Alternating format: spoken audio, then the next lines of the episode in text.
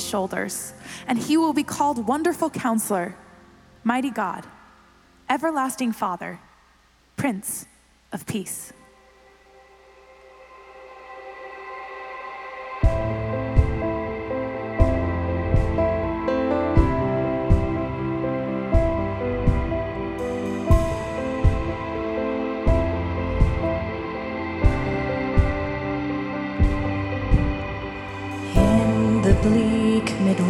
closer.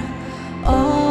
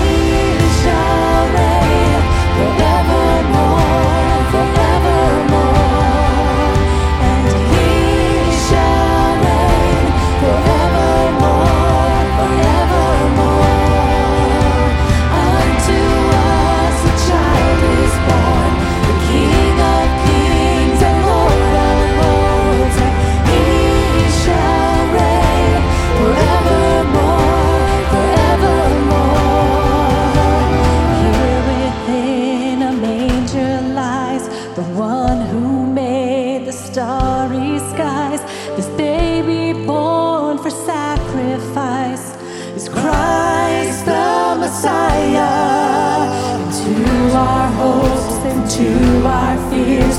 The Savior of the world appears, the promise of eternal.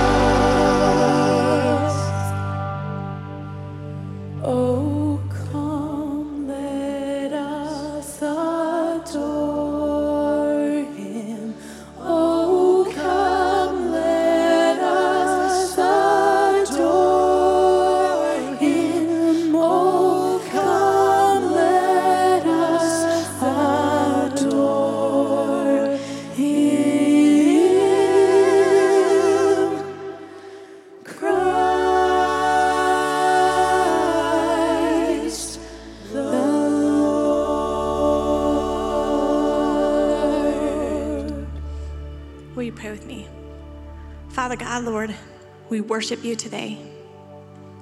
Lord, help us to hold on to the truth of who you are that you are powerful, that you are wonderful, that nothing compares to you. Nothing that we could seek here on this earth can ever fill what you can fill in our lives, Lord. And in this season, Lord, as we head into this beautiful Christmas season, Lord, help us to keep our focus on you. If we want joy, we'll find it in you. If we want to know what real love is, we'll find it in you. So, Father, as we as we just head into this time of joy and giving, Lord, help us to remember it is all about you. Thank you for who you are and what you've done for us. Lord, and help us to love you more each and every day. In your precious, most holy name. And all God's people said, Amen. Hey, I want to welcome you to New Life and to our online service this weekend as we enter into December. It's hard to believe that we're in the last month of the year, and this is the time when we kind of take that move into the Christmas season to, to remember that Christ came, that he was born not to stay a baby, but to become our Savior and our Lord. And so I'm so glad that you're, you're joining with us on this weekend as we move into Christmas and celebrate together. Hey, a couple of things as we get going. One, I'd like to get your phone out. Uh, and I want you just to text someone real quick, whoever comes to mind. And rather than just the, the typical greeting, maybe you've been texting different people, but to text someone Merry Christmas, to text them you're praying for them this Christmas, you're thinking about them at the end of the year, whatever it might be, let's, let's make it appropriate to this time of year as you let someone know that you're thinking about them. Also, if you have something that we can be praying for, we would love to do that. And so just text the word prayers to 30500. We take those every moment that they come in, send them out to our team, and we'll be praying for you.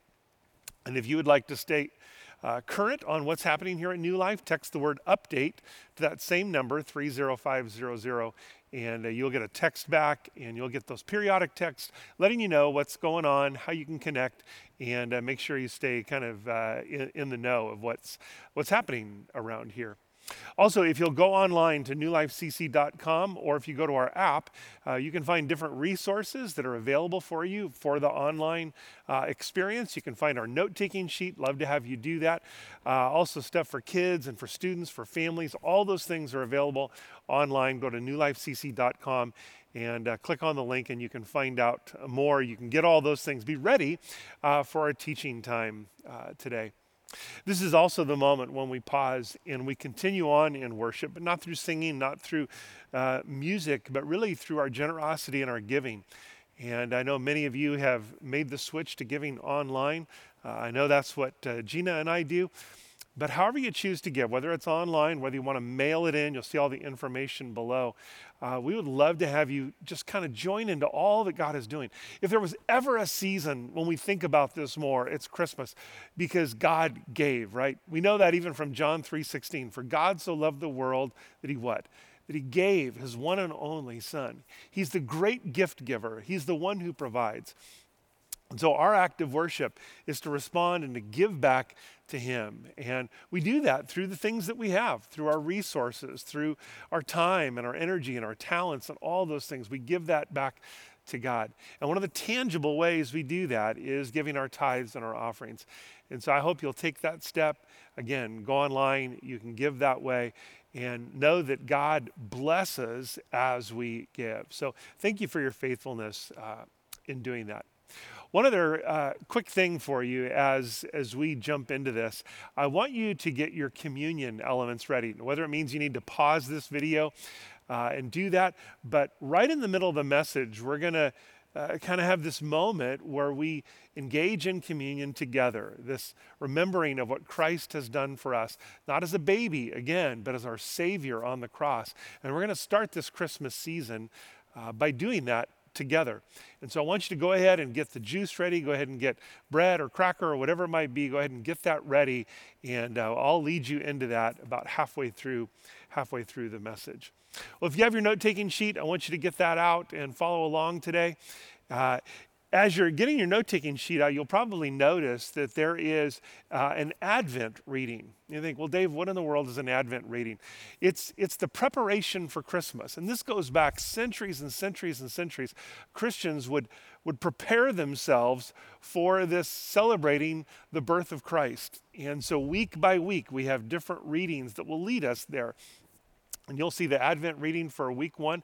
And I would encourage you to do this either uh, again, by yourself, ideally with some friends or with your family, and you would just kind of uh, space these out throughout the week that you would read one. The first is Isaiah 64, and that you would read that. Maybe the next day, uh, Psalm 80, and you just continue to go on through the week and prepare yourself for this Christmas season. Well, it's been quite a year, right? A pandemic, unprecedented division we have elections and we have lawsuits and we have recounts. We have seen riots through this year. We have seen polarized conversations. Uh, we've seen prophecies. We've seen conspiracy theories. There have been fears and there have been anxieties. We've worn masks. There have been the hint of vaccines. Uh, counties are in different colors, shutdowns and reopenings. Uh, if you've watched any sports this year, uh, I watched uh, quite a bit of baseball, and you see they have cardboard fans in the stands and even fake crowd noises. It's been crazy, an absolutely crazy year. And yet, in the middle of this cultural hurricane, right in the center, stands Jesus. He's our peace, He's on the throne. And if you ever wondered during this time and all the craziness, like, what in the world is going on? How do we get through this? Know this that God is still on the throne. He hasn't abdicated that, He hasn't left. None of this is taking Him by surprise, but He's leading us through this. And Jesus, His very presence, is our hope. He's always been the hope of the world, and He always will be the hope of the world. And it seemed like just I don't know, it almost seems like days ago or weeks ago that we began this crazy 2020 journey. But here we are in December, Christmas time again. And it's going to be a different Christmas, right? I don't know about you, but our Thanksgiving was was very different. In family who couldn't come and those who uh, needed to stay isolated and it was just different. It was good but it was very different. And I think this Christmas is going to be different as well. And maybe this Christmas for you, and I, am praying this for me as well, would be less about all the stuff, less about all the, the pressure and the things to do and the getting out. And there would be something about the hope of Jesus and the peace of Jesus that we get to experience this Christmas. Well, one of my all time favorite Christmas movies is It's a Wonderful Life. If you've ever seen that with Jimmy Stewart and has George Bailey, and it's it's a classic black and white movie. But one of my favorite lines in that movie comes right at the beginning. Because there's this scene that happens up in heaven, and these two angels are talking, and one of them is Clarence, who's the one who comes down. I won't ruin the story for you if you've never seen it, but he's an angel second class, and he hasn't won his wings just yet. Remember, all this is fictional. But he's about to get this assignment to go and help this guy who's in trouble. And the superior, the kind of the angel first class, says, You've got to go help this guy, George Bailey. And Clarence says, What is it? Is, is he sick? And here's the part that I love the response he gets is this no, it's worse than that. It's worse than sickness, it's worse than any of that. He says this he's discouraged. And I love that line because discouragement, the, the lack of hope, can really be worse than any physical illness that we have. See, our, our spirits need hope to survive and to thrive. One expert said this Since my early years as a physician, I learned that taking away hope is for most people like pronouncing a death sentence. Their already hard pressed, uh, their already hard pressed will to live can become paralyzed, and they may give up and die. Now, the writers of the Bible recognized this several thousand years ago. In the book of Proverbs, King Solomon wrote this. He said, Hope deferred makes the heart sick, but a dream fulfilled is a tree of life. Isn't that really what the experts were telling us about, about hope? Hope deferred or the lack of hope or, or hope removed makes, makes our heart sick. And I don't think it's surprising that if God created us as people to live with this craving for hope, it would also make sense that He would serve as our ultimate hope. That God wouldn't just, you know, wish that somewhere along the line in our experience we would find something to put hope in. But since we crave and need hope in our very hearts and souls, that He would say, I am your hope. In Romans 15, the Apostle Paul wrote this I pray that God, the source of hope, if you have your Bible out, underline that. If you're using your uh, online Bible, you know, highlight that in some way. I pray that God, the source of hope, will fill you completely with joy and peace because you trust in Him. Then you will overflow with confident hope through the power of the Holy Spirit. Do you know that all total, there are nearly 200 references to hope throughout the Bible? Both in the Old Testament and in the New Testament. And this theme of hope is woven all throughout Scripture. And it's going to be our theme this morning as we step into Christmas in a brand new year. There was a study done a few years ago about culture, and there one of the researchers wrote this. He said, People in many nations seem to be searching with new intensity for spiritual moorings these days. And one of the key factors prompting this search is a need for hope in troubled times. Man, if that if if that isn't so perfect for where we're at right now, dealing with troubled times, and you see people reaching out, trying to, to find some sense of hope. I tell you, there, there have been several times over these last few months that I have had people uh, stop me in a store um, while I'm getting gas. There have been different places that I've been at, and, and I've got a mask on. And someone will stop me and say, Are you, are you the pastor out at New Life? And I was like, Yeah. And, and I'm thinking, how in the world do they recognize me? But I guess being 6'5 with a bald head kind of makes you stand out a little bit. And, they, and I've had several people say, I've never been to your church. But I've been watching services online. And maybe you're one of those right now. You've never actually attended uh, in person one of our, our services, but, but you've been watching. And maybe there's something in that you craves something more, something deeper, something lasting. You're looking for some, some hope. Well, where in the world does that longing for hope come from? Well, God offers a hope that is so powerful, it can transform a person like you and me, and it can rewrite our, our eternity. It's not the kind of hope that we would normally think of when we use the word hope, right? In everyday conversation, we use that word in various ways that really aren't on the same track with what the Bible is referring to when it talks about hope. See, one of the ways that we use hope is really when we mean wishful thinking. It's, it's when we, we try to hope things in or out of existence. We blow out candles on a birthday cake and we say, I hope I have another year of happiness. By the way, if you wish that last year, I'm not sure what happened. But, but we blow out those candles and we wish, and, and we may say the word hope, but we're really wishing.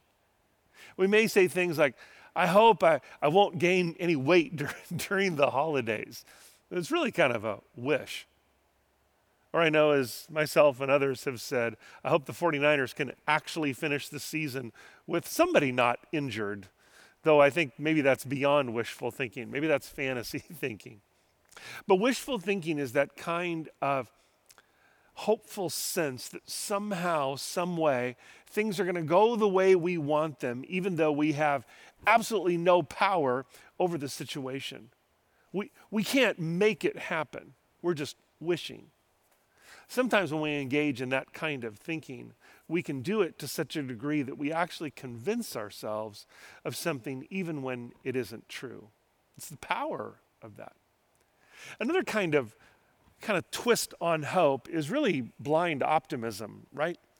I think it's great to be an optimistic person. I tend to be an optimistic person. But sometimes optimism can shift into fantasy rather than simply optimism. It's when we won't address the truth of things, when we refuse to see, when we won't look at some of the own, you know, the, the, the wounds and as Celebrate Recovery puts it, we won't even look at our hurts, habits, and hangups. And again, our Celebrate Recovery is actually what opens our eyes sometimes to let us see those very things and see the truth of that and see that really the only hope we have is in Jesus. But when we choose to look away rather than see the pain and the ugliness and the injustice in the world, we're, we're really in kind of that blind optimism place. For most people, hoping is something that they do. But the Bible talks about hope in a different way. The Bible talks about hope as something that we can actually have, it's something that we can actually live. You see the difference? It's not something we, we do or wish for. It's something we can actually take hold of, possess it, own it. You can, you can grab onto it. That's the power of hope. And then the Bible even tells us that we can be hope, not, not because of who we are, but because of what Christ has done in us. And for someone who follows after Jesus Christ, here is the definition of hope hope is the confident expectation that God is willing and able to fulfill the promises that He's made to you. Let me say that again. You can find it on your note sheet. Hope is the confident expectation that God is willing and He is able to fulfill the promises that He's made to you. Now, the Bible refers to that as a living hope because it's always directly linked to the resurrection of Jesus Christ. Imagine living in the promises, taking hold of the promises that God has made. I'm going to give you a couple things. I want you to write this down. The first is this the hope of Jesus offers me new beginnings. New beginnings. A chance to start all over again. In the book of Lamentations, uh, which is a small little book in the Old Testament, and it, it, it's a challenging book because it's based on a lament. You know what a lament is? A lament is a is a cry. It's it's it's mourning. It's hurting and all this. And in the middle of this hurt and pain, here, here's what it says in Lamentations 3. Yet I still dare to hope when I remember this. The unfailing love of the Lord never ends. By his mercies, we have been kept from complete destruction. Great is his faithfulness. His mercies begin afresh each day. Isn't that powerful? And it comes in a, in, a, in a book where, again, there's just a lot of pain and seeing what's going on in life and in the world. And as a yet, I, I dare to remember, I dare to hope, remembering this, that God's unfailing love never ends. What the writer is saying here is that we can live in hope because even though we may fail, God, God never will. He will never let us down. Even though we, we may fail our spouse, which we will often do, God's compassion is for us.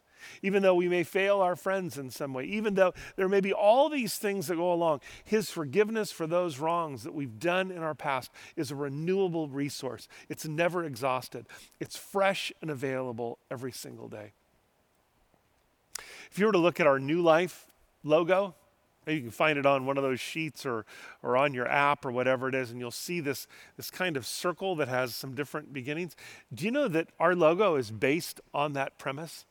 That God is in the process every day of, of making us new. In fact, our, our image that we use is kind of a redesign and a takeoff on the old recycling images that you used to see with the arrows kind of bringing things back again, because that's the business that God is in of, of taking the old and making us new. I want you to think back when you were a kid. Did you ever have some game that had do overs, right? And you can call that out? When I, when I was uh, a kid, we used to go down to this local neighborhood church and we would play baseball and football and any other game we could, we could come up with. And Yes, we broke some windows accidentally and we rode our bikes like crazy kids all over that, that church campus. But there were times when we were playing, let's say, baseball and the ball went into the street or through a window, unfortunately, and it was a do over, right? And we would yell that, whoa, do over, do over, it's a do over, making sure everyone knew that we had to replay that one more time. We had to kind of rewind the clock and get a second chance. Well, let me tell you that this is the perfect season to ask God for a do over. See, when Christ came on that Christmas morning, our world was in desperate need of a do over. God had created a perfect world. It was a masterful creation, right? Astonishing beauty, creativity, the, whole, the whole thing. He placed Adam and Eve in a garden of this creation to cultivate it, and they opened the door to sin and to pain, to suffering and to death. And then Jesus came.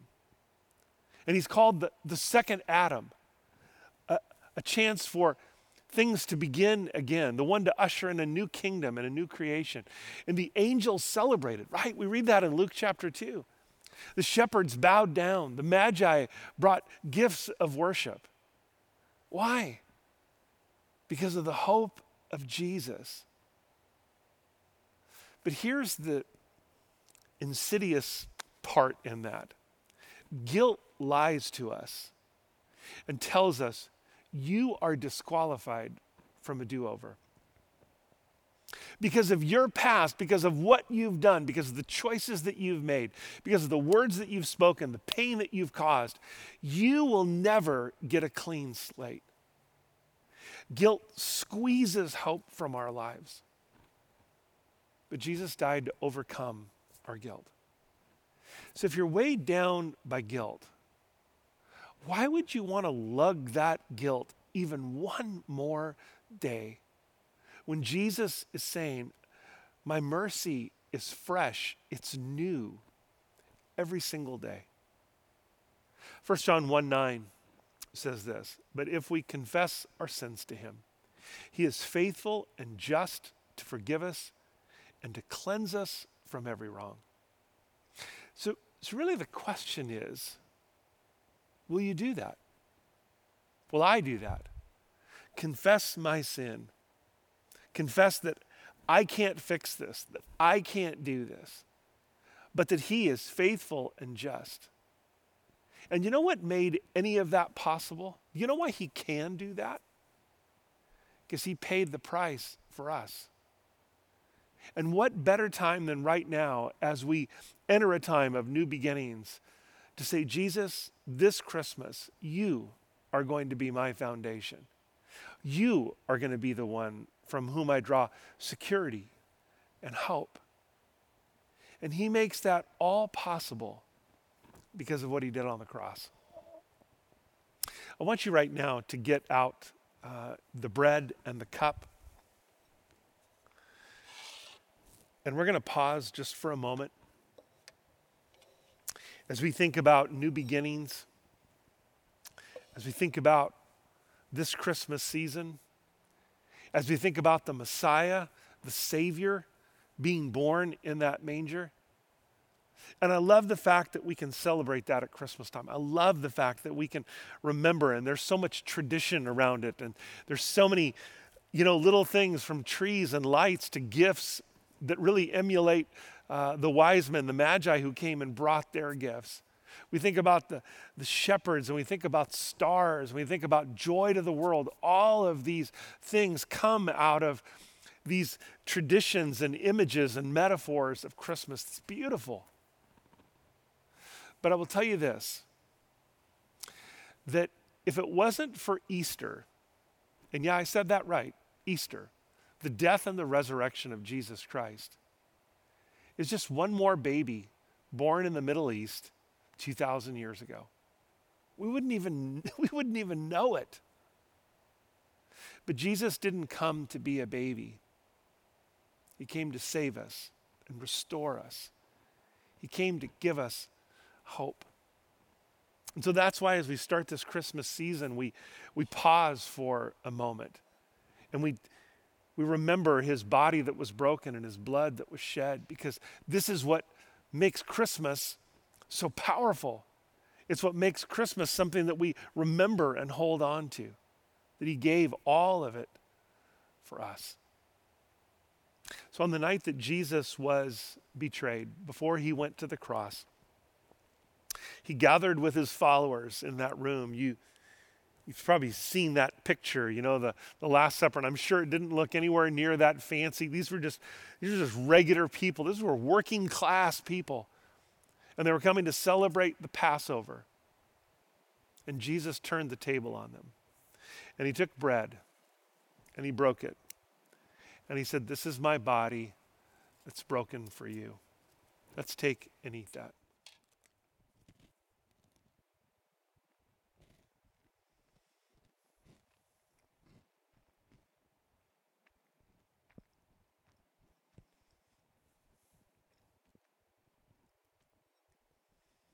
Then Jesus took the cup and he blessed it and said, This is the blood of a new covenant. And a covenant is a, a promise, an agreement. And he established a new one that wasn't based on the law, but was based on his sacrifice. And he said, This blood is shed for the forgiveness of sin. Let's drink together.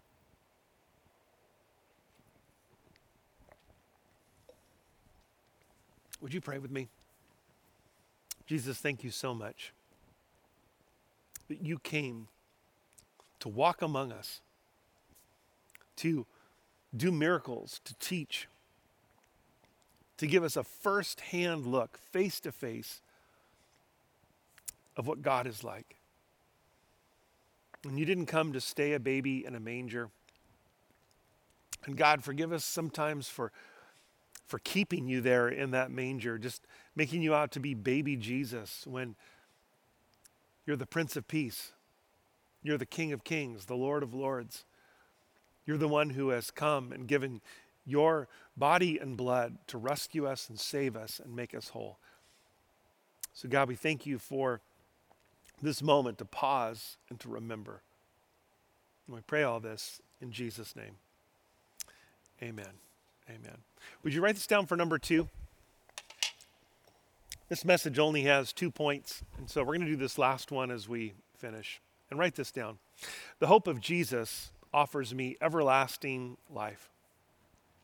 Everlasting life. You want a prescription for hopelessness, for despair?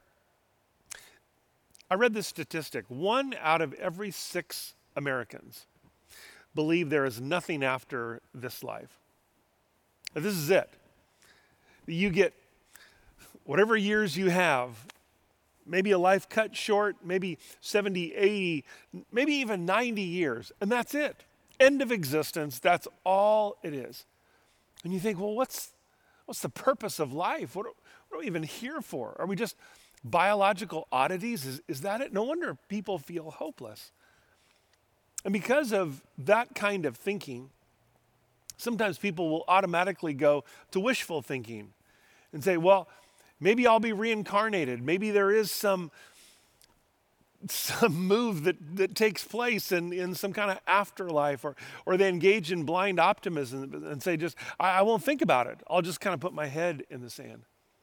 Those defense mechanisms can make us feel okay sometimes for a little while, but there's one really, really ugly statistic in this world that none of us likes facing, and it's this death plays a perfect game. What do you mean by that?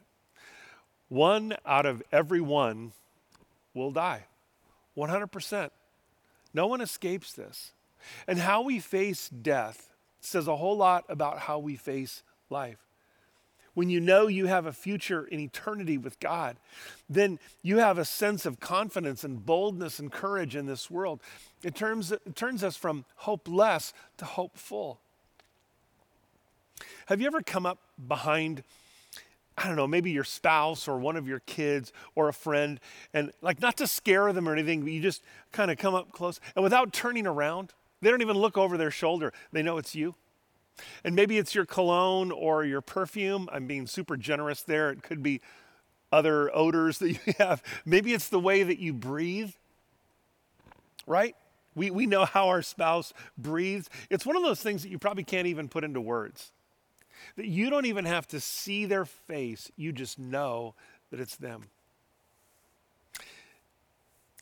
Maybe you felt God's presence in your life a little bit like that. Maybe you've experienced His comfort when you've faced hurts or tough times, or His mercy when you've faced tragedy.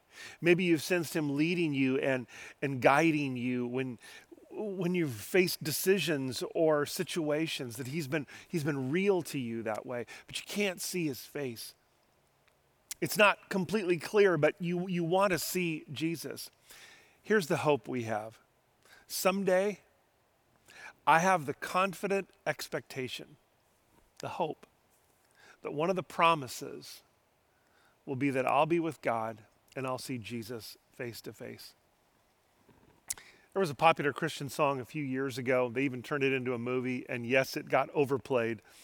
But the song was I Can Only Imagine. And there was something powerful about the lyrics where he was talking about seeing Jesus. Will I dance? Will I be in awe? Will I stand? Will I fall to my knees? Will I sing hallelujah? And this line, will I be able to say anything? Just trying to imagine what it would be like to see Jesus.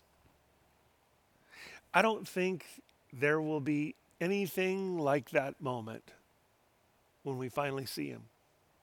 So here's my question as we draw close to Christmas Is it going to be wishful thinking or living in hope for you? Uncertainty of the future or knowing, knowing that you're going to see Jesus someday? That's the power of hope. So, so what do you do? Titus 3 says, He saved us, not because of the good things we did, but because of His mercy. He washed away our sins, gave us a new life through the Holy Spirit. He generously poured out the Spirit upon us because of what Jesus Christ, our Savior, did. He declared us not guilty. Why? Because of His great kindness. And now we know, and here's this line, that we will inherit eternal life. As we come to a close, I want to give you a chance to enter into this season living in hope because of what Christ has done and what he will do in you. We've called this series Hope of the World this year because it's not about just celebrating Christmas, but it's about turning to the founder of Christmas, the author of hope, Jesus himself. So, would you bow your heads with me? I'm going to pray in just a moment, and I'm actually going to pray a, a prayer of invitation to let Christ be our Lord and our leader, our Savior and our rescuer. But before I do that, I want to just ask you if you want to know Jesus Christ as your Lord and Savior. Not just a figment of your imagination, not just wishful thinking, but truly knowing the one who forgives and saves and he offers you and I eternal life. Not because we're good enough, but because he was. Because he was perfect and he went to a cross, just like we celebrated in communion. So, wherever you are right now, in your bedroom, your living room, watching this on your phone, wherever it might be, I'm going to ask you just to sincerely pray this prayer with me. Let it come from your own heart and soul. Pray this Lord Jesus, thank you for loving me. And thank you for coming to this world and ultimately dying on the cross to forgive my sin. I pray that you would wash me clean. I pray, Lord, that you would set me free. I choose to know and to follow you. In Jesus' name, amen. Father, we thank you for this time that we've had today to gather together to open your word, to start this Christmas season by remembering the greatest gift that you've ever given us, Jesus Christ. Thank you that we can be set free. Thank you that we can be made new. We pray all this in Jesus' name. Amen. If you prayed that prayer with me, maybe for the very first time, I would love just to send you a note. Would love to know that you kind of took that step of faith. Because it's not just this religious hoop that you jump through, it, it's the core of, of what God has called us to, entering into relationship with Him. So I want to encourage you to text the word decision. You're going to see this on the screen. Text the word decision to 30500. You'll get an immediate text back and a link that you can go to. We want to give you some resources. And as you begin this Christmas season, you would take those steps to know and experience the hope of the world. Make sure that through this week, you'll stay up with those Advent readings. We'd love to have you prepare yourself, your heart, your family, your friendships for this Christmas season. Again, it's more than presents, it's more than just tinsel and lights, but it's this connection and it's this life that we have in Jesus Christ. So as we close, let me, let me just say this to you. By the tender mercy of our God, love has been born to us. Light given where once there was darkness, and hope where there was only death. May you enter this Christmas season knowing that God will guide you into peace and hope. Thanks for joining us this weekend. Have a great weekend.